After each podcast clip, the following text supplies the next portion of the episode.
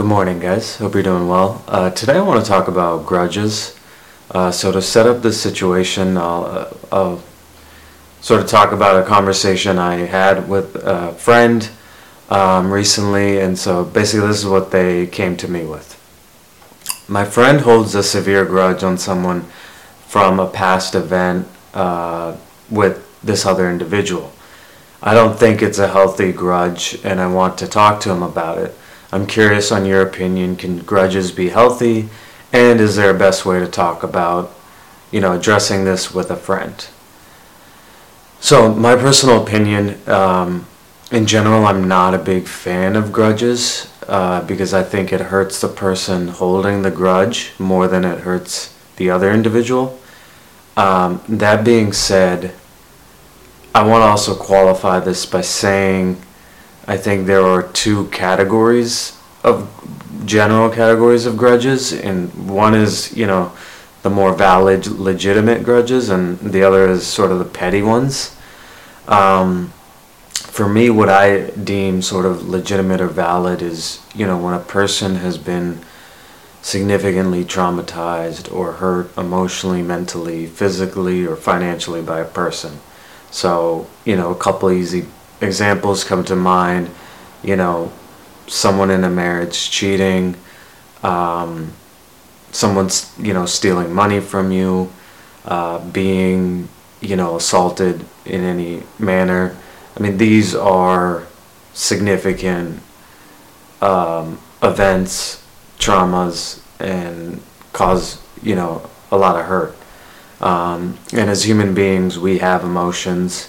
And when someone has completely, you know, morally violated you, there is legitimate reasons to having negative feelings towards that person um, anytime they're brought up or things like that.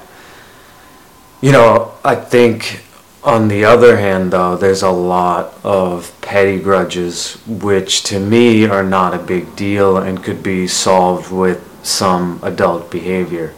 You know, I'll give a couple examples that come to mind, but uh, one is I remember a friend of mine saying she was mad at, at her friend because she didn't think her friend was doing a good job keeping up with her. You know, and they live in two different geographical locations and she just felt like her friend wasn't calling or texting in as much as she should um, to check in. You know, something like that to me is a simple fix. That's, you know, text them or call them, communicate your feelings, see how they react, and then see how their actions are after the discussion.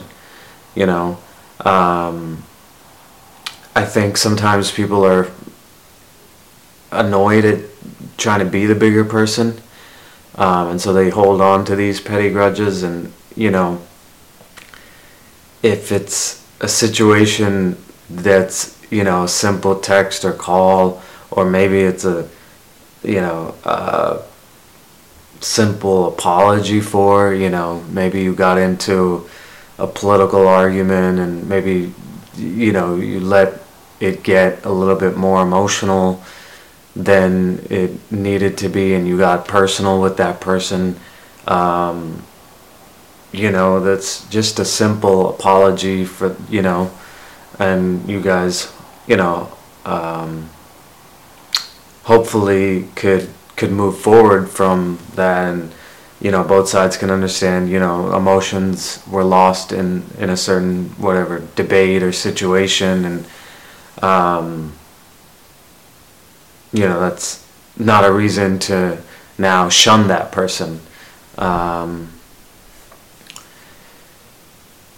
I think going back to the legitimate grudges, I think the the reason I say I'm not a big fan in general is because I think when you talk about grudges, especially emotional ones, um, people have a physical reaction to them. Um, you know, they might become extremely angry, mad. Um, you can see them tense up. They might become more stressed, and you know when they're talking about that person or that situation. And um, I I think that these have not only mental effects, but they have physical effects, you know, of increased stress and, you know, that might have obviously have, you know, physical effects on your immune system and things like that. But beyond that, I think the mental is, is probably what people, um, you know, most, you know, holding on to that mental um, boulder is, is really what hurts people. Um, and I also want to say, like, forgiveness or easing on those feelings of grudges doesn't mean you condone the behavior of what that individual did. Uh, forgiveness to me is I take the lesson from the situation.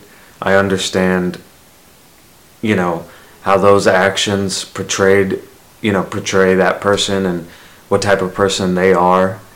Um, but I'm not going to let their actions, you know, in the past affect my well being and keep me stuck in the same place and I really, you know, for me, I go back to the the marriage example. Um, you know, one of my friend's parents, um, you know, got a divorce, and one of the parties in the in the divorce was extremely bitter and kept a big grudge on the other spouse, ex-spouse, you know, for the actions of cheating. And again, I, n- n- I'm not condoning cheating um, but it was interesting as, as time went on with, you know, over the years, looking at the two individuals' lives. You know, one of them ended up getting remarried, sort of, ha- you know, continued to have a happy disposition and things like that. And the other remained bitter and angry, uh, never remarried. Um, and in many ways, you know, their mindset of always being angry at the other uh, remained like integral to you know who they were and how they viewed the world. And when i look back at that my you know my friend's parent on that side you know that parent really made it worse for themselves. They allowed you know that terrible person you know in their mind that terrible person's actions to continue to affect their well-being. And they never really moved on or forward from life. Um, so that's probably the main reason why um, I think it's important to think about forgiveness in these situations um, for your own sake, your own well-being. Um, in terms of bringing it up with your friend, uh, you know, I'm always a big fan of honest communication, so I think it's great that you're bringing it up with your friend.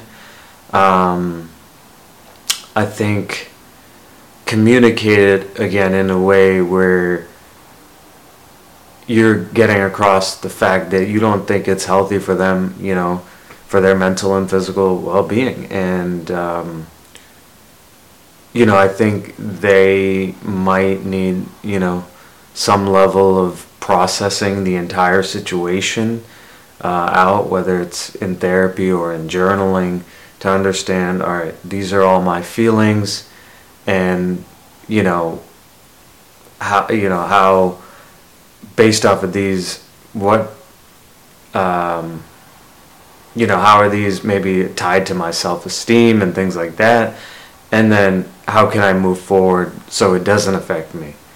Um, in my opinion, you know, friends should always want other friends to provide them with feedback to make them better. And, you know, we as individuals often miss things, but friends see things. And so it's always good to get that outside feedback.